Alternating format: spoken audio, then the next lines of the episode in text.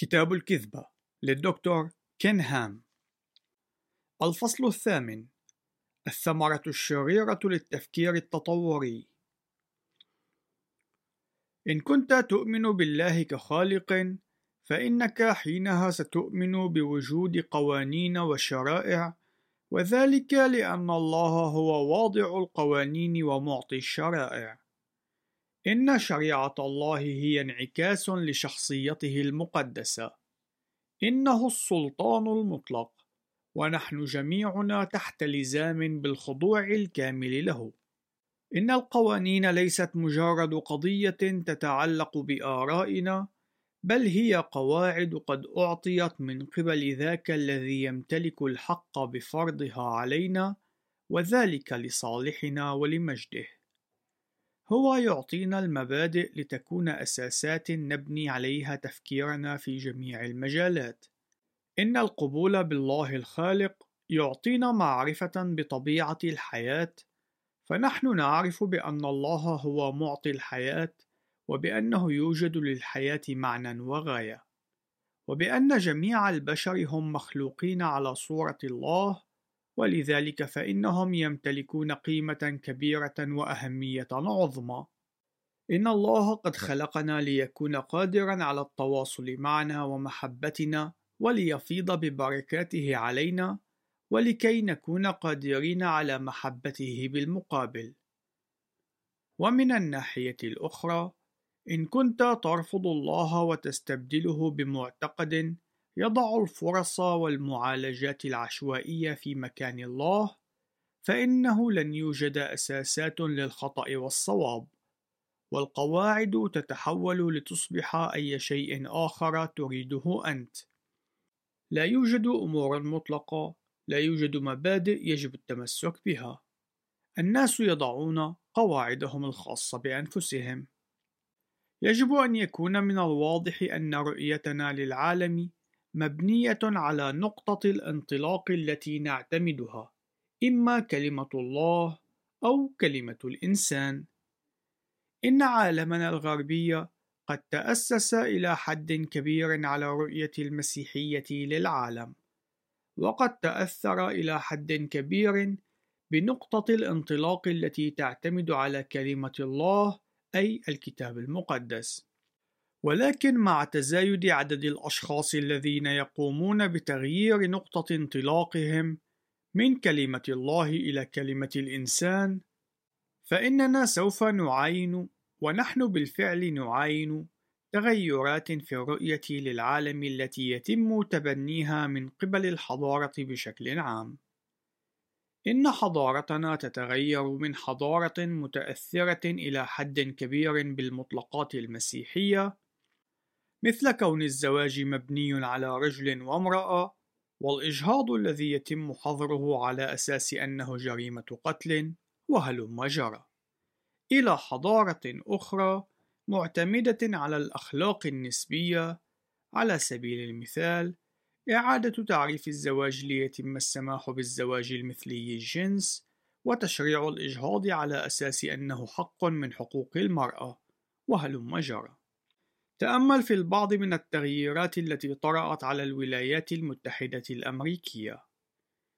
في العام 1962 تم تصنيف الصلاة في المدارس على أنها غير دستورية.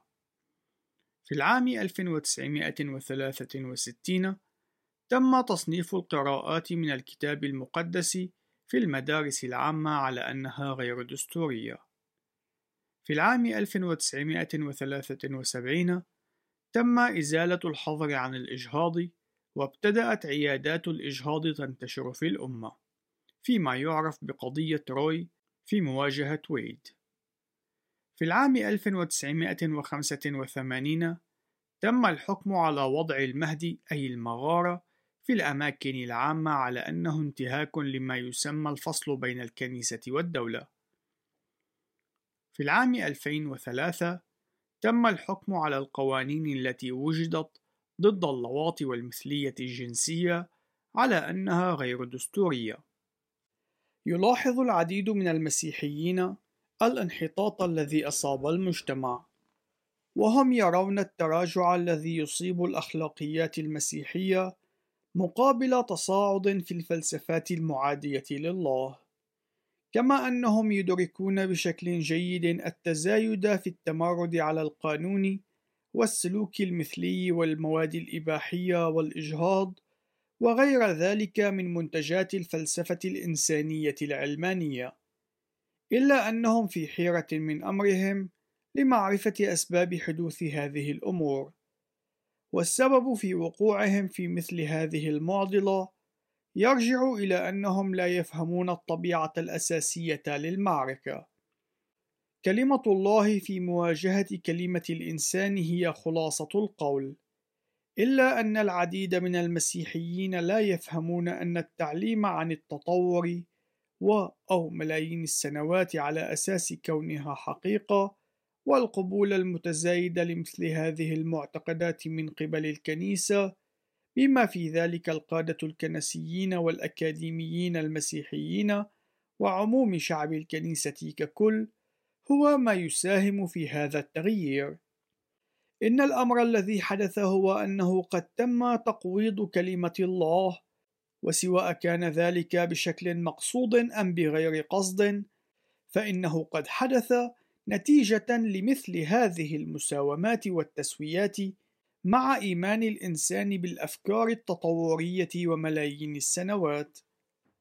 لقد نتج عن ذلك أن أجيالا بكاملها فقد معظم المنتمين إليها احترامهم وإيمانهم بالكتاب المقدس. والمزيد من هؤلاء الأشخاص الذين ينتمون إلى الأجيال التالية حتى من داخل الكنيسة قد تم توجيههم للتشكك وحتى لرفض تاريخ الكتاب المقدس وبالتالي رفض الأخلاق التي بنيت على ذلك التاريخ. عنوان فرعي ملخص القضية الحقيقية من المهم أن نفهم أن المعتقدات التطورية والسنوات المليونية ليست السبب المباشر للقضايا الاجتماعية مثل زواج المثليين والإجهاض وسواها.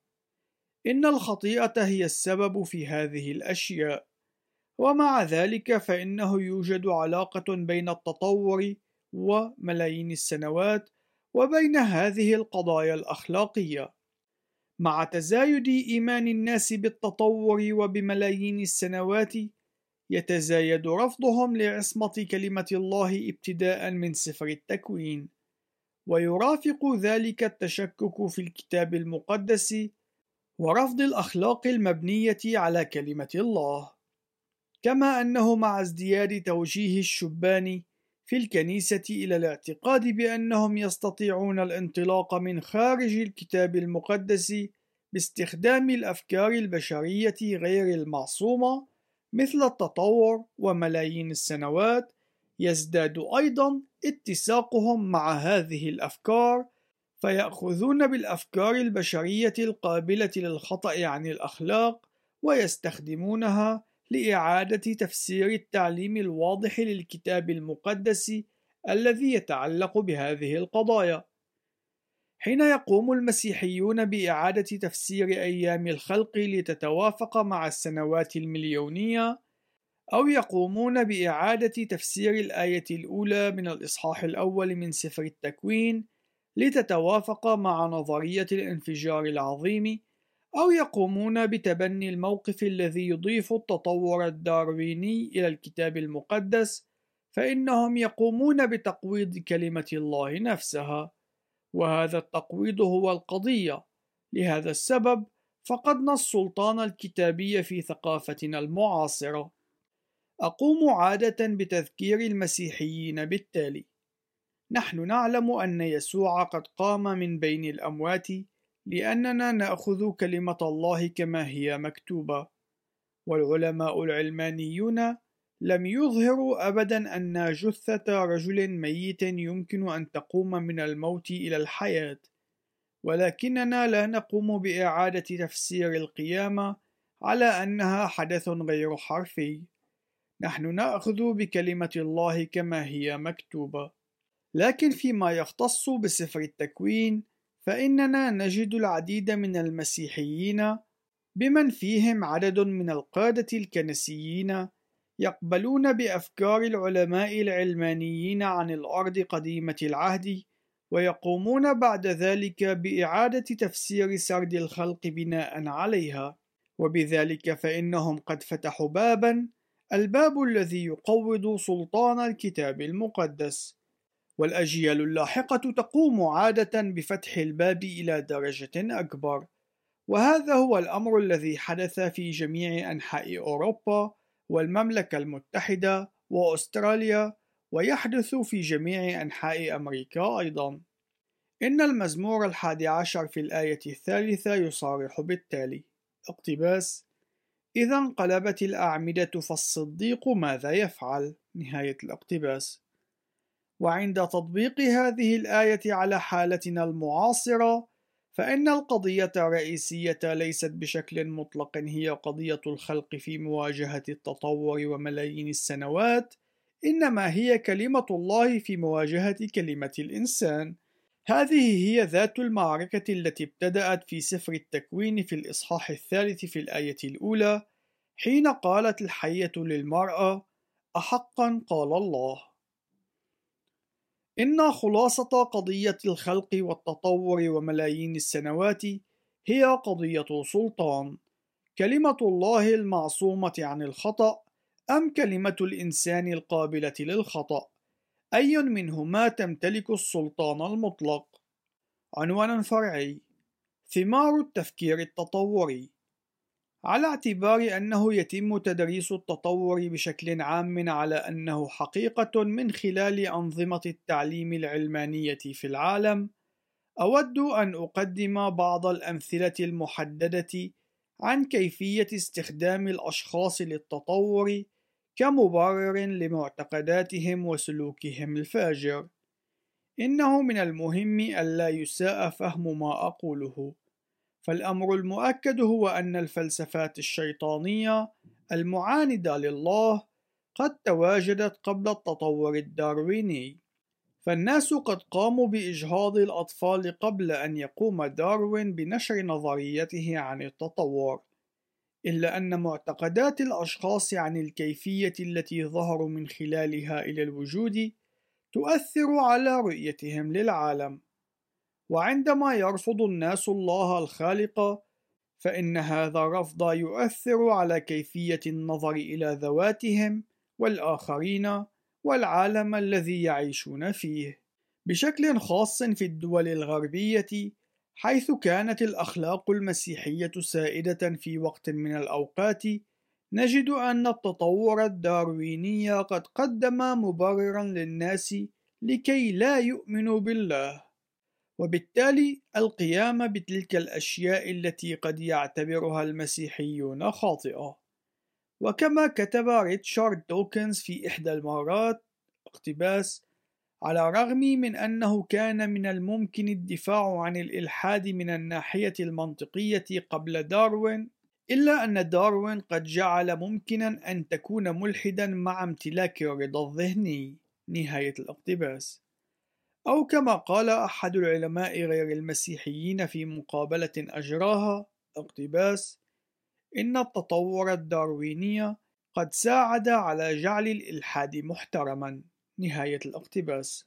نحن الآن سوف نقوم بالتأمل في عدد من الجوانب التي تم فيها استخدام التطور لتبرير سلوك الأشخاص وأعمالهم. هذا لا يعني أن التطور الدارويني هو السبب الذي يقف وراء هذا السلوك أو الأعمال، إنما يعني أنه قد استخدم من قبل الأشخاص لكي يجعلوا فلسفاتهم الخاصة محترمة ومقبولة في أعينهم. أولاً: النازية والتطور. يوجد الكثير من الكتابات التي تم تقديمها والتي تتحدث عن أدولف هتلر الذي هو أحد أسوأ أبناء الفاشية. ويمكن أن تعزى معاملته لليهود إلى إيمانه بالتطور بشكل جزئي على الأقل. يقول بي هوفمان في الأمن الشخصي لهتلر اقتباس كان هتلر يؤمن بالكفاح المعاناة والنضال كمبدأ دارويني للحياة البشرية. وهو الذي أجبر جميع الناس على محاولة السيطرة على الآخرين. بدون الكفاح سوف تتعفن وتهلك. حتى في هزيمته في أبريل من عام 1945 أعرب هتلر عن إيمانه ببقاء الأقوى وأعلن أن الشعوب السلافية أثبتت أنها الأقوى. نهاية الاقتباس. يوضح السير آرثر كيث وهو عالم التطور المعروف كيف أن هتلر كان متسقا فيما فعله باليهود حيث أنه كان يطبق المبادئ التطورية الداروينية ويقول آرثر كيث في التطور والأخلاق اقتباس لكي نرى التدابير والإجراءات والأخلاق التطورية والقبلية أثناء تطبيقها بقوة فيما يختص بشؤون أمة عظيمة معاصرة يجب أن نعود بالزمن من جديد إلى ألمانيا في العام 1942 نحن نرى هتلر مقتنعا بشدة بأن التطور ينتج الأساس الحقيقي الوحيد للسياسة الوطنية. الوسيلة التي تبناها لتأمين مصير عرقه وشعبه كانت مذابح منظمة أغرقت أوروبا بالدماء. إن هذا السلوك هو سلوك غير أخلاقي بامتياز وذلك بالاعتماد على أي مقياس من مقاييس الأخلاق إلا أن ألمانيا قد بررته. إنه متوافق مع الأخلاق القبلية أو التطورية. لقد عادت ألمانيا إلى ماضيها القبلي وأظهرت للعالم من خلال شراستها الواضحة مناهج التطور. نهاية الاقتباس. ثانيا العنصرية والتطور. يقول الراحل ستيفن جي جولد اقتباس الخلاصة هي إن النظرية التطورية التي تفترض أن الجنين أثناء نموه في رحم أمه يمر بالمراحل التطورية مثل مرحلة السمكة وسواها إلى أن يصبح بشريًا، قد وفر تركيزًا مناسبًا لانتشار العنصرية لدى العلماء البيض، حيث قاموا بالنظر إلى أنشطة أطفالهم للمقارنة مع السلوك الطبيعي للبالغين من الأعراق الأدنى. كما ويخلص جولد إلى أن مصطلح منغولي قد أصبح مرادفا للأشخاص المصابين بعيوب عقلية نتيجة لوجود الاعتقاد القائل بأن العرق القوقازي الأبيض كان أكثر تطورا من العرق المنغولي لذلك اعتقد البعض أن الطفل المصاب بالعيوب العقلية كان بالحقيقة تراجعا إلى مرحلة تطورية سابقة. كما وذكر جولد أيضا أن الحجج البيولوجية العنصرية ربما كانت شائعة قبل العام 1859 إلا أنها قد تزايدت بنسبة كبيرة بعد القبول بنظرية التطور. نهاية الاقتباس. يقول عالم الإحفوريات الرائد في النصف الأول من القرن العشرين هنري فيرفيلد بإضافة الزيت على النار باعتقاده بأن اقتباس الرصيد الوراثي الزنجية هو أقدم من القوقازي والمنغولي إن معدل ذكاء الزنجي العادي البالغ يتشابه مع معدل ذكاء شاب بعمر أحد عشر عاما من عرق الإنسان العاقل أي هومو سيبيان نهاية الاقتباس كان العديد من المستوطنين الأوائل في أستراليا قد اعتبروا أن السكان الأستراليين الأصليين أقل ذكاء من الإنسان الأبيض. لأنه من وجهة نظر المستوطنين فإن السكان الأصليين لم يتطوروا بقدر البيض وفق مقياس التطور. في الواقع قام متحف هوبارت في تاسمانيا أستراليا في العام 1984 بإدراج ما سبق على أنه أحد الأسباب التي دفعت بالمستوطنين البيض الأوائل إلى قتل أكبر عدد ممكن من السكان الأصليين في تلك الولاية. وفي عام 1924 نشرت صحيفة نيويورك تريبيون في مقال في عدد العاشر من فبراير مقالا طويلا جدا تخبر قراءها من خلاله بأنه قد تم العثور على الحلقة التطورية المفقودة في أستراليا وقد صادف بأن هذه الحلقة المفقودة المشار إليها هي من السكان الأصليين من ولاية تاسمانيا. من أين يمكن لأي مجموعة من الناس أن تحصل على فكرة تقول بأن أحد الأعراق أقل تطورًا من عرق آخر؟ لقد روج علماء بارزين من أمثال أوزبورن لهذه الفكرة.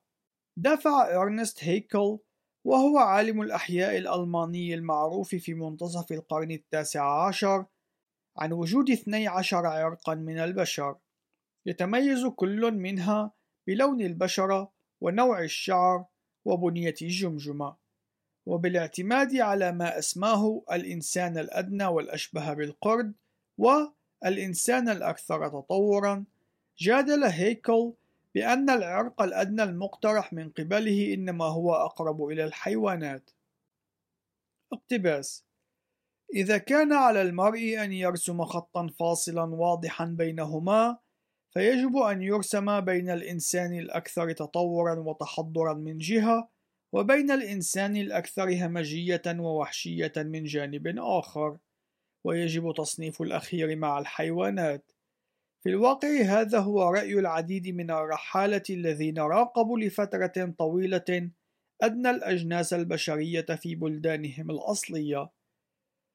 وهكذا نجد رحالة إنجليزيا عظيما عاش لفترة طويلة على الساحل الغربي لأفريقيا يقول: أعتبر أن الزنجي هو من أدنى أنواع أعراق البشر، ولا يمكن أن أفكر في أن أنظر إليه على أنه إنسان أو أخ، وإلا فإن الغوريلا يجب أن تقبل في العائلة. نهاية الاقتباس. الأمر المذهل هو أننا نعيش في مجتمع يعلن أنه يريد التخلص من المواقف العنصرية، وعلى الرغم من ذلك فإننا خاضعون لمواقف عنصرية من خلال نظامنا التعليمي ذاته. فالأساس الرئيسي للعنصرية يتغلغل في أذهان الناس. في إحدى المدارس التي كنت حاضرا فيها قالت إحدى المعلمات لتلاميذها إن كانت المخلوقات الشبيهة بالقردة قد تطورت لتصبح بشرا فإن هذا لابد أن يعني أن الأمر لا يزال يحدث في يومنا راهن. أجابها البعض من تلاميذها بأن هذا الأمر لا يزال يحدث في يومنا راهن؟ وذلك لأن البعض من سكان أستراليا الأصليين هم بدائيين ولا يزالون يتطورون. للأسف فإنه من منظور أولئك الأطفال فإن التعليم التطوري قد أبعد السكان الأستراليين الأصليين إلى مستوى ما دون البشر. الرؤية التطورية هي التي تقف وراء اقتناع علماء الأنثروبولوجي أي علم الإنسان بأنه يوجد أعراق مختلفة من البشر وهي ذات مستويات مختلفة من الذكاء والقدرات. لكن الرؤية المسيحية تعلم بأنه يوجد عرق واحد بمعنى أننا نحن جميعا ننحدر من ذات الزوج من البشر وبالتالي فإنه لا يوجد مجموعات أدنى أو أرقى من المجموعات الأخرى وبأن جميع البشر هم متساوون. والأمر المحزن هو أن العالم العلماني المعاصر وليس العالم المسيحي هو من يستلم القيادة في إعلام الأشخاص أنه لا يوجد أعراق مختلفة من البشر من الناحية البيولوجية، بل يوجد مجموعات ثقافية مختلفة تنتمي إلى عرق واحد. على سبيل المثال، حين قام مشروع الجينوم البشري برسم خارطة الجينوم البشري فإن نتائجه قد أكدت على عدم وجود أعراق بيولوجية.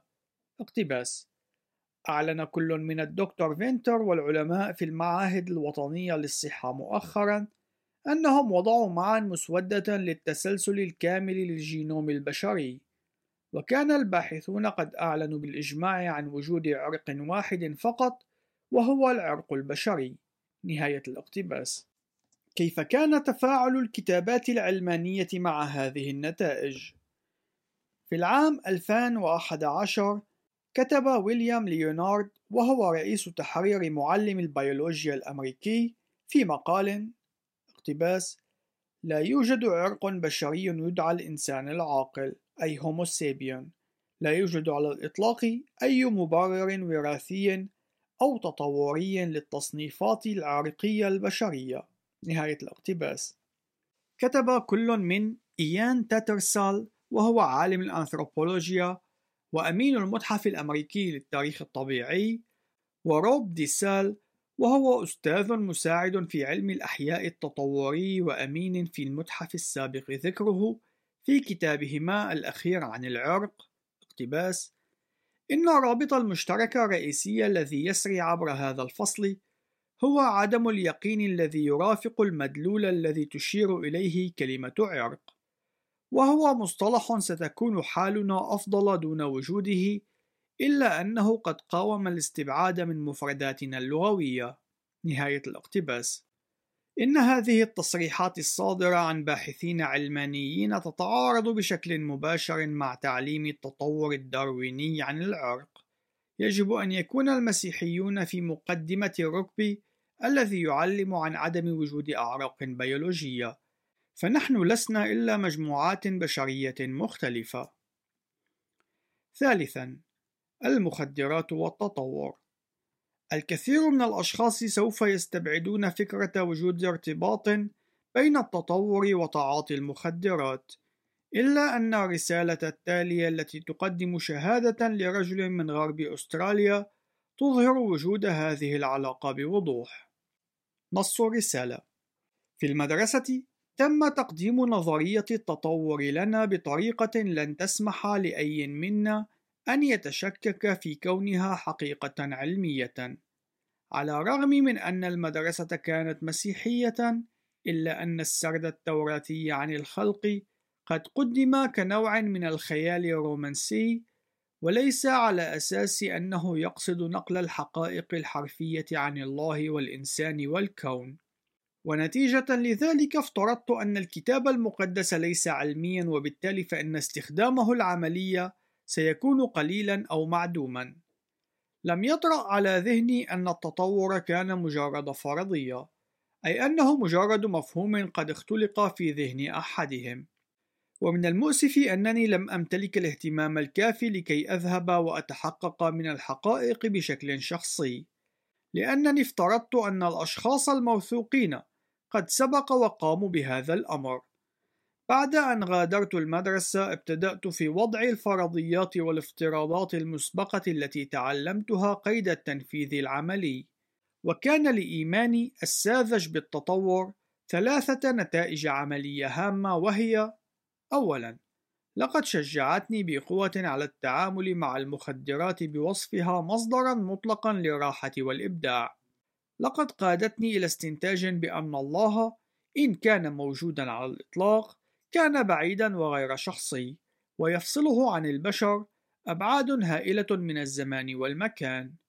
ثالثا لقد قادتني إلى التخلي عن القيم الأخلاقية التي كنت قد تلقنتها في المنزل لأنه حين يتم النظر إلى الإنسان على أنه مجرد نتاج لعمل الزمن والمادة والمصادفة فإنه لن يوجد حينئذ أي سبب منطقي للتعامل مع الرجال أو النساء على أساس أنهم يستحقون الكرامة والاحترام، وذلك لأنهم من حيث المبدأ لا يختلفون عن الحيوانات والأشجار والصخور التي يفترض أنهم قد أتوا منها. أود التوسع في نقطة واحدة فقط، وهي الاقتناع الكبير الذي كنت قد امتلكته بالمخدرات، وتحديدا تدخين الحشيش.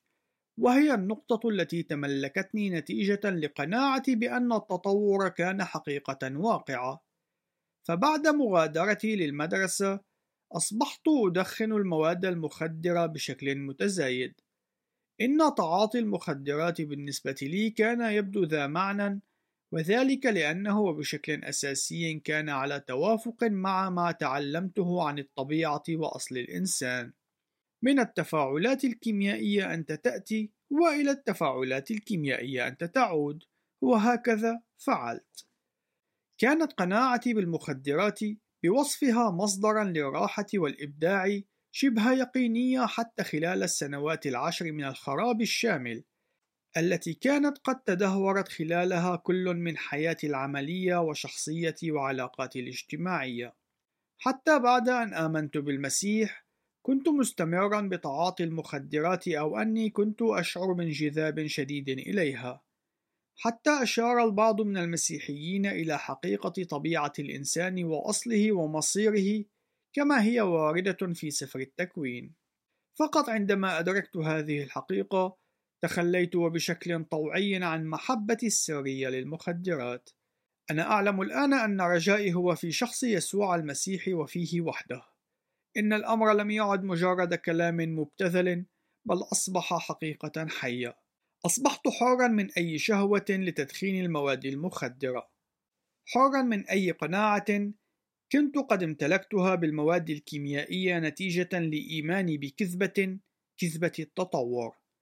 أنا أناشدكم أيها الأولياء والمعلمين أن تعيدوا النظر في الأدلة كما فعلت أنا. انتهى نص الرسالة. رابعا الإجهاض والتطور لا بد أن الكثير من الأشخاص يتذكرون ما تلقوه من تعليم في المدرسة بخصوص تطور الجنين في رحم أمه فهو يمر بمراحل تتدرج من مرحلة السمكة التي تنطوي على وجود شقوق خياشم أي غلاصم وما إلى هنالك. ويتابع التقدم عبر المراحل التطورية الأخرى حتى ينتهي به الأمر إلى أن يصبح إنسانا. وبكلمات أخرى يمكننا أن نعبر عن الفكرة بأن الجنين يمر بجميع المراحل التطورية التي تعكس أصله.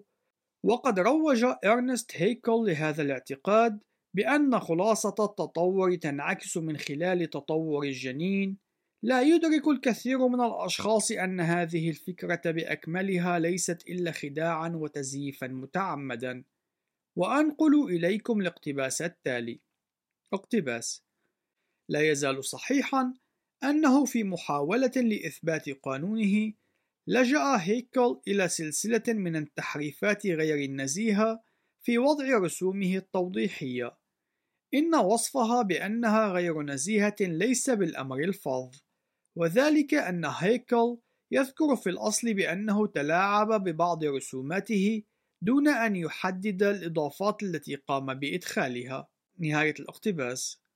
اعترف إرنست هيكل في نهاية المطاف بهذا الاحتيال، ولكن الجانب المؤسف هو أن هذه النظرية لا تزال تدرس في العديد من الجامعات والمدارس والكليات في جميع أنحاء العالم. ومن المسلم به أن علماء التطور الذين واكبوا ركب الكتابات المعاصرة يعرفون أن هذا رأي خاطئ ويمتنعون عن تدريسه في فصولهم الدراسية وعلى الرغم من ذلك فإنه لا يزال معلنا بشكل أو بآخر في معظم الكتب المدرسية الشعبية ومواد القراءة حتى في القرن الحادي والعشرين مع تقبل الناس للفكرة القائلة بأن الطفل الذي يتطور في رحم الأم كان مجرد حيوان يعكس أصوله التطورية، فإن القضاء عليه لم يكن بالأمر الشديد الصعوبة، ومع تقبل الأفكار التطورية أصبح قبول الإجهاض أمرا أسهل. في الحقيقة أخبرتني إحدى السيدات عن واحدة من عيادات الإجهاض في الولايات المتحدة الأمريكية التي أخذت النساء جانبا لتشرح لهن أن ما يتم إجهاضه هو مجرد جنين في مرحلة السمكة من سلسلة التطور، وبالتالي فإن الجنين ليس بشريًا. يتم تلقين الأكاذيب الصريحة لتلك السيدات. دعوني أصارح مجددًا في هذا المقام. إن الإجهاض بكل تأكيد كان موجودًا قبل أن ينشر داروين أفكاره التطورية، إلا أن اعتقاده التطوري كان قد استخدم لكي يعطي الإجهاض بعض الاحترام والقبول المفترض في ذهن وتفكير بعض الناس. تأمل في الأمر، كلما ازداد عدد الأجيال الذين يتم تلقينهم أن ما يتطور في رحم المرأة هو مجرد حيوان، ذلك أنه من المفترض أن جميع البشر هم حيوانات شبيهة بالقردة، كلما ازداد تصور الأشخاص للأطفال الذين لم يولدوا بعد على أنهم مجرد قطط زائدة يمكن التخلص منها. إن كنت تقوم بالتخلص من القطط الزائدة التي لا حاجة لها، فلماذا لا نتخلص من البشر الزائدين عن حاجتنا من خلال الإجهاض؟ وفي النهاية المطلقة للأمر، إن كان البشر مجرد حيوانات، لماذا سيكون لما يحدث لهم أية أهمية؟ خامساً: النظريات الاقتصادية والتطور. في النصف الأخير من القرن التاسع عشر انتشرت وبشكل واسع النطاق فلسفة تعرف باسم الداروينية الاجتماعية. وقد هيمنت على تفكير العديد من كبار رجال الأعمال والصناعيين في تلك الحقبة. وقد اعتقدوا أنه نتيجة لكون نظرية التطور صحيحة في مجال علم الأحياء فإنه يجب أن يتم تطبيق ذات الأساليب في مجال الأعمال البقاء للأصلح والقضاء على الضعفاء وعدم وجوب أو ضرورة محبة الفقراء في العام 1985 استخدم أحد المصارف الكبرى في أستراليا وهو مصرف أستراليا الوطني المبادئ الداروينية في البقاء للأصلح لتبرير اندماج هذه المصارف بعضها مع بعض. في الآونة الأخيرة قيل أن انتقال إحدى الشركات الإعلامية من النشر المطبوع إلى النشر عبر فضاء الإنترنت يتعلق بتبني المفهوم الدارويني في البقاء للأصلح، لأن الأمر المؤكد هو أن الصحف اليومية الاعتيادية سوف تسلك طريق الديناصورات في الانقراض. حتى في السياسة الأمريكية فإن السياسيين قادرين على تمييز المبادئ الداروينية الاجتماعية والبقاء للأصلح في سياسات بعضهم البعض ومن المفارقات أن هذا التمييز يراد منه أمرا سلبيا بالغالب يوجد العديد من الأمثلة في كتب التاريخ التي تقدم رجال أعمال مشهورين ممن قبلوا بالأفكار التطورية وقاموا بتطبيقها في حقل الأعمال. سادساً: الشوفينية الذكورية والتطور. يحاول الكثير من الأشخاص أن يرموا باللائمة على المسيحية لوجود الموقف الشوفيني المتبنى من قبل العديد من الرجال في مجتمعاتنا، وهم يزعمون أن الكتاب المقدس يعلم أن الرجال متفوقون على النساء، وبأن النساء لسن كفؤات للرجال. بالطبع إن هذا الأمر ليس صحيح. إن الكتاب المقدس يعلم بأن الرجل والمرأة متساويان، إلا أنهما يمتلكان أدوار ووظائف مختلفة، وذلك نتيجة للطريقة التي خلقهما بها الله، وكذلك نتيجة لاستجابتهما لإغراء الحية، كما يرد في تيموثاوس الأولى في الإصحاح الثاني في الآيات من الثانية عشر وحتى الرابعة عشر. تقول التطورية إيفلين ريتشاردز في مجلة العالم الجديد New Scientist اقتباس في فترة كانت فيها المرأة تبتدئ مطالباتها بالتصويت والتعليم العالي والانخراط في مهن الطبقة المتوسطة. كان من المريح أن نعرف أن المرأة لا يمكن أن تتفوق على رجل. إن الداروينية الحديثة قد ضمنت ذلك. نهاية الاقتباس. وتابعت في المثال لتقول اقتباس إعادة التشكيل التطورية ترتكز على الذكر العدائي المسيطر والصياد وتحيل الأنثى إلى الحياة الأسرية الخاضعة التي تشكل حدود العملية التطورية. نهاية الاقتباس.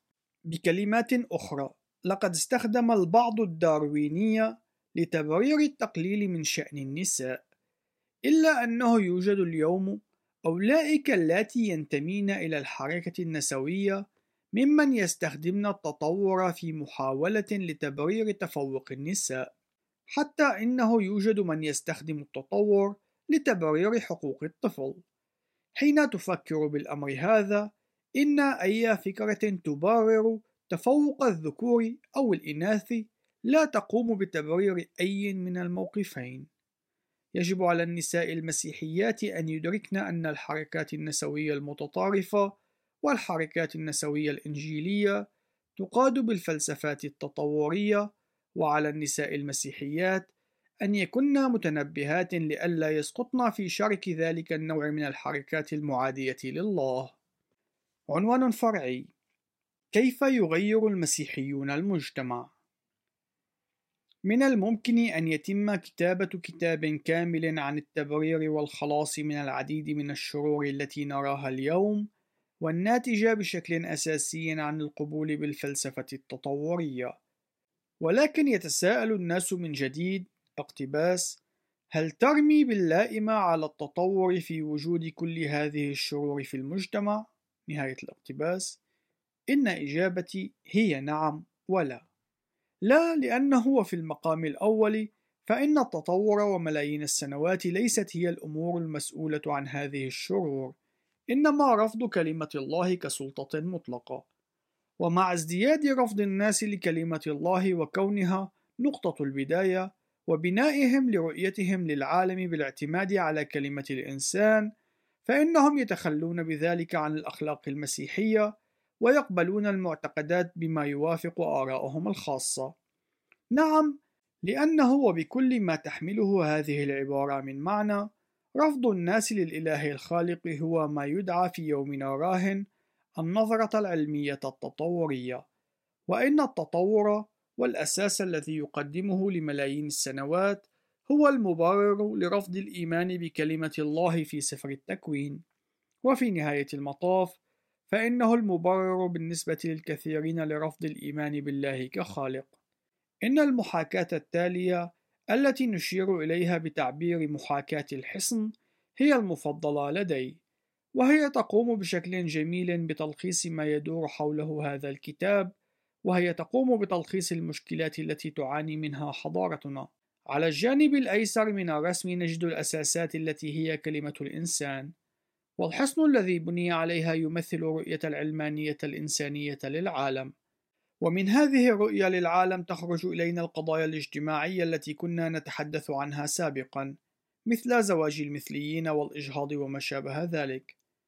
أما على الجانب الأيمن من الرسم، فإننا نجد الأساسات التي هي كلمة الله، والحصن الذي بني عليها يمثل رؤية التوراتيات للعالم بما في ذلك التعاليم والإنجيل وما شابه ذلك ومع الهجوم الذي يتم شنه على أساسات كلمة الله من قبل العلمانيين والمسيحيين الذين يساومون على كلمة الله مقابل تبني التطور وملايين السنوات فإن البنية تبتدئ بالانهيار.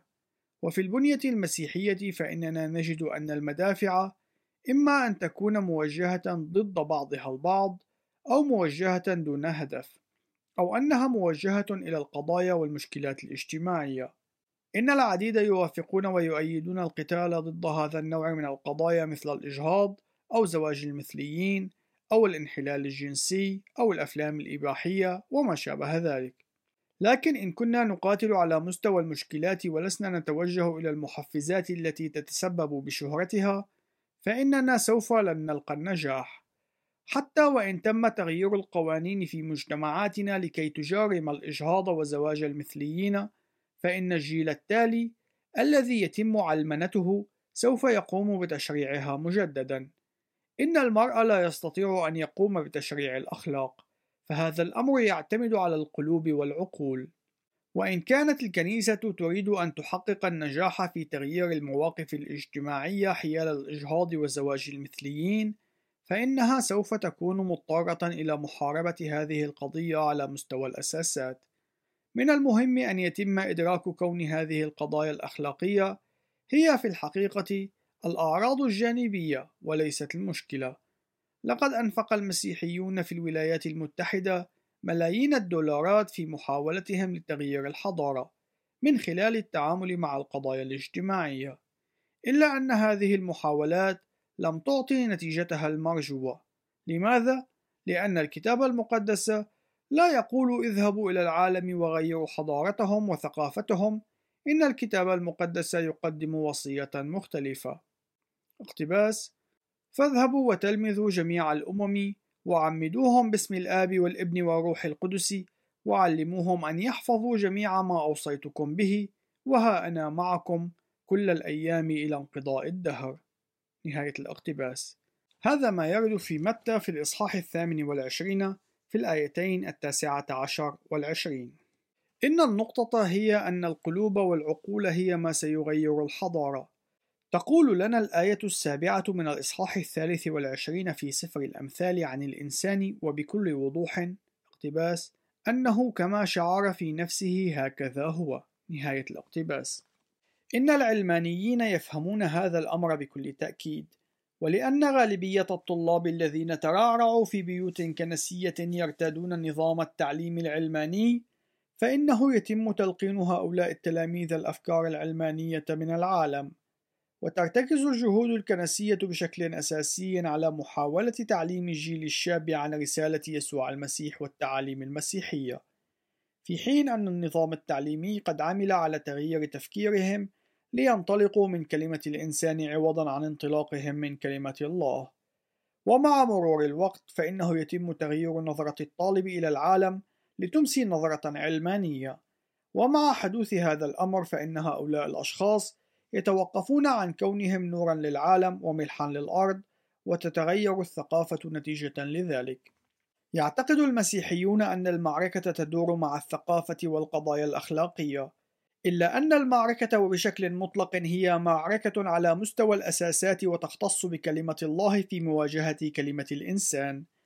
إن الغالبية العظمى من القادة المسيحيين بالاعتماد على الخبرة والإحصاءات قد ساوموا على حقيقة سفر التكوين في مقابل القبول بالتطور وملايين السنوات كمعتقد معاصر، وبالتالي فإنهم بهذا يساهمون بتغيير الأساسات التي للجيل القادم.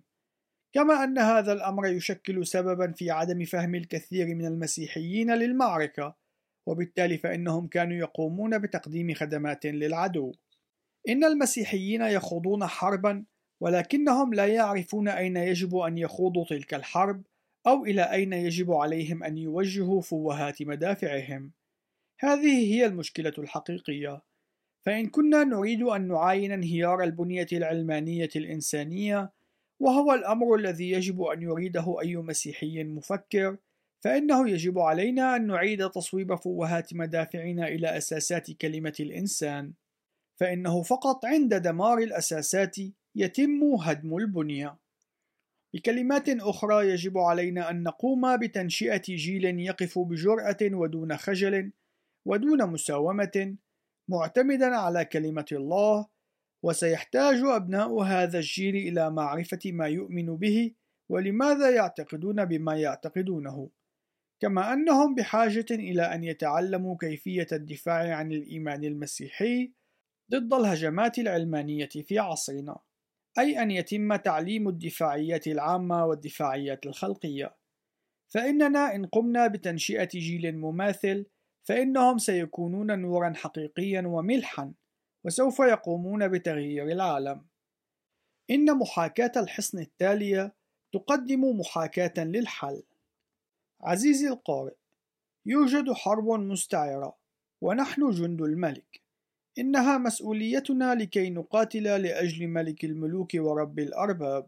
نحن جيش الملك ولكن هل نقوم باستخدام الأسلحة المناسبة؟ هل نخوض المعركة في المكان الذي يجب أن تخاض فيه ويمتلك الأهمية؟ الأمر المؤسف هو أن العديد من المسيحيين يمتلكون ما يمكن تسميته في المجال العسكري استراتيجية ساذجة، فإنهم لا يخوضون المعركة حيث تستعر، وهم لا يقاتلون على أرض معركة حقيقية، وليس لديهم أمل بالانتصار. متى سيستفيق المسيحيون في الأمم حول العالم ليتنبهوا إلى حقيقة أنه يجب علينا أن نقوم بإعادة تصويب فوهات مدافعنا إلى مستوى الأساسات. إن معظم الكنائس في العالم الغربي قد ساومت وقبلت بالتطور و أو ملايين السنوات، والعديد من اللاهوتيين في معاهد وكليات الكتاب المقدس يعلمون أن قضية الخلق والتطور وعمر الأرض ليست ذات أهمية. إنهم يعلمون بأنه من الممكن لنا أن نؤمن بالتطور و أو ملايين السنوات وبالكتاب المقدس في الوقت عينه، مدعين أنه ليس من الضروري لنا أن نتكلف عناء الأخذ بسفر التكوين بشكل حرفي. إن هذا الموقف يقوم بتدمير البنية المسيحية وهي البنية التي يدعون أنهم يريدون لها البقاء في المجتمع. إن الفصل العاشر يتحدى جميع أولئك المنخرطين في المناصب الرعوية والتعليمية في كنائسنا لاتخاذ موقف جريء من أجل كلمة الله، وبالتالي معارضة الفلسفات المعادية لله التي تقوم بتدمير أممنا. انتهى الفصل الثامن.